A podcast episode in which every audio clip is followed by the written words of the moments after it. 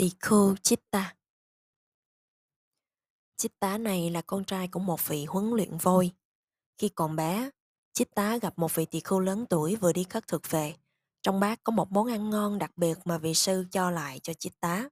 Cậu bé rất vui mừng và rồi khi lớn lên, xin xuất gia vì nghĩ rằng người tu hành được cung phụng đầy đủ mà chẳng phải làm việc cực nhọc. Với động lực tu hành sai lầm đó, không bao lâu, Chitta xả y và trở lại đường đời thường. Tuy nhiên, cuộc sống tu hành thánh thiện nhiều ít cũng đã có phần thâm nhập vào tâm. Không bao lâu sau, Chitta cảm thấy bất toại với đời sống tại gia nên xin xuất gia lần nữa. Rồi sau một thời gian, Chitta lại hoàn tục. Cứ thế, diễn đi, diễn lại, đến lần thứ năm. Sau đó Chitta lập gia đình.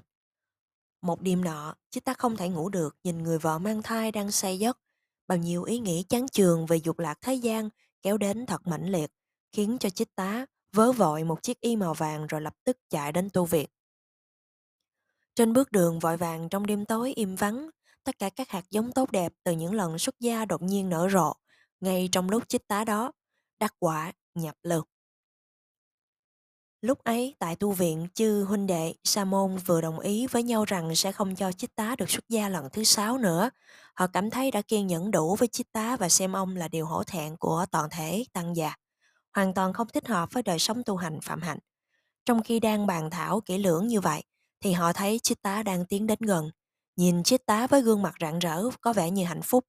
Chưa hề thấy trước đây. Cùng với phong cách thật trầm tĩnh và nhẹ nhàng họ không thể nào từ chối lời cầu sinh xuất gia trở lại. Lần này, sa môn Chitta nhanh chóng đạt được bốn tầng thiền định, vô tướng tâm định.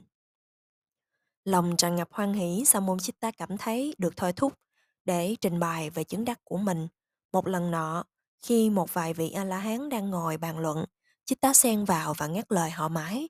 Trưởng lão Maha Kothita, vị niên, niên trưởng của nhóm, khuyên chích tá nên nhờ chư trưởng lão nói xong rồi hãy lên tiếng. Các bạn đồng tu của chích tá thưa rằng không nên khiển trách chích tá như vậy. chích tá là bậc hiền trí và có thể trình bày giáo pháp bằng kinh nghiệm của mình. Ngài Maha Kothita nói rằng Ngài có thể soi thấu được tâm của chích tá rồi bằng cách ẩn dụ, Ngài giải thích rằng có những trạng thái tâm có thể cao đẹp khi còn đang được kéo dài, nhưng vẫn không ngăn được một vị tỳ khưu xả y và hoàng tộc. Ví như một con bò bị cột dây, nhốt trong chuồng, trông có vẻ an lành, nhưng nếu bứt dây và thoát khỏi chuồng thì nó lập tức bỏ chạy, dẫm đạp lên hoa màu xanh tốt. Cũng vậy, một vị tỳ khưu có thể khiêm cung và an tịnh khi sống gần bổn sư, hay chưa tăng phạm hạnh nhưng khi sống một mình thì vị ấy có khuynh hướng trở lại tình trạng cũ và rời bỏ tăng già.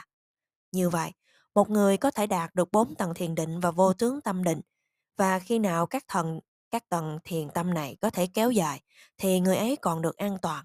Nhưng khi các trạng thái an lạc vừa suy yếu, người ấy liền giao du, nói bà hoa, thô lỗ, buông lung, ngã mạng, khoe khoang về chứng đắc của mình. Rồi với tâm đầy tham ái, người ấy từ bỏ việc tu hành và hàng tục vị ấy có thể cảm thấy an ổn lạc trú trong các tầng thiền định, nhưng chính chúng sẽ dẫn họ đến sự hư hỏng và thoái hóa. Khi một vị vua và binh lính với trống kèn ngựa xe đang lập trại trú quân trong rừng, không ai có thể nghe được tiếng dế đang kêu rền và tưởng là chúng đang im bặt. Nhưng khi đội quân rời khỏi khu rừng ấy, ta dễ dàng nghe được tiếng dế kêu, mặc dù trước đó ai cũng chắc rằng chẳng có con dế nào hết. Quả vậy, sau đó Chitta trở về đời sống gia đình lần thứ sáu. Các bạn tỳ khu của Chitta bạch hỏi trưởng lão Maha Quantita, có phải ngài đã tiên đoán được điều này hay chưa thiên báo cho ngài biết? Trưởng lão trả lời là cả hai. Các sư bạn rất ngạc nhiên, đến trình câu chuyện này đến chư Phật. Đến Đức Phật, Đức Thế Tôn cho biết rằng không bao lâu sau Chitta sẽ, sẽ phải sinh xuất gia. Một hôm, Chitta và du sĩ ngoại đạo tên Botha Bà Đá đến viếng Đức Phật Vị này đặt ra vài câu hỏi khá thâm sâu về ba cõi giới sanh khởi khác nhau như thế nào. Sau đó, Chích tá hỏi tiếp thêm về sự phân biệt giữa các pháp sanh khởi. Vì với kinh nghiệm từng có ở các tầng thiền jhana, Chích tá quen thuộc với một số pháp trong các tầng thiền này. Câu trả lời của Đức Thế Tôn khiến cho Chích tá vô cùng thán phục và kính ngưỡng, nên qua đó cầu xin Ngài cho mình xuất gia lần thứ bảy. Đây cũng là lần cuối cùng bổn sư chấp thuận và chỉ cho một thời gian ngắn ngủi, chích tá đắc thánh quả A-la-hán.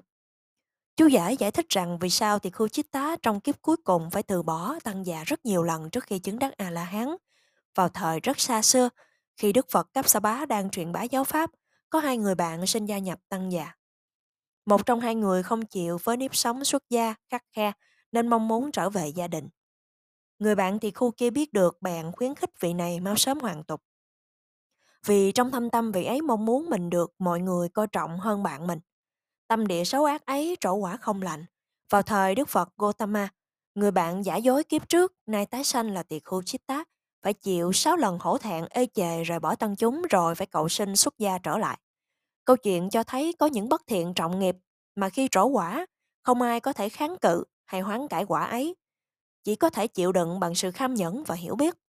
Vì không biết được sự vận hành của nghiệp quả trong đời sống, nên có khi ta nỗ lực chống trả lại chúng.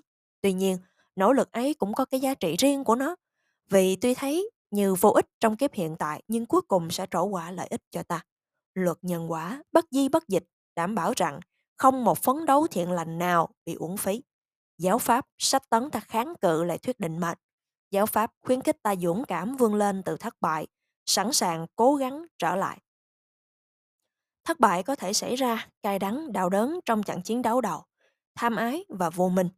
Nhưng người đệ tử thật sự của Đức Phật sẽ không bao giờ chấp nhận bất cứ thất bại nào là thất bại cuối cùng.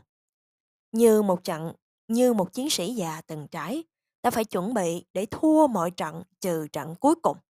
Tự tin rằng với hạnh kiên trì, chiến thắng cuối cùng sẽ thuộc về ta.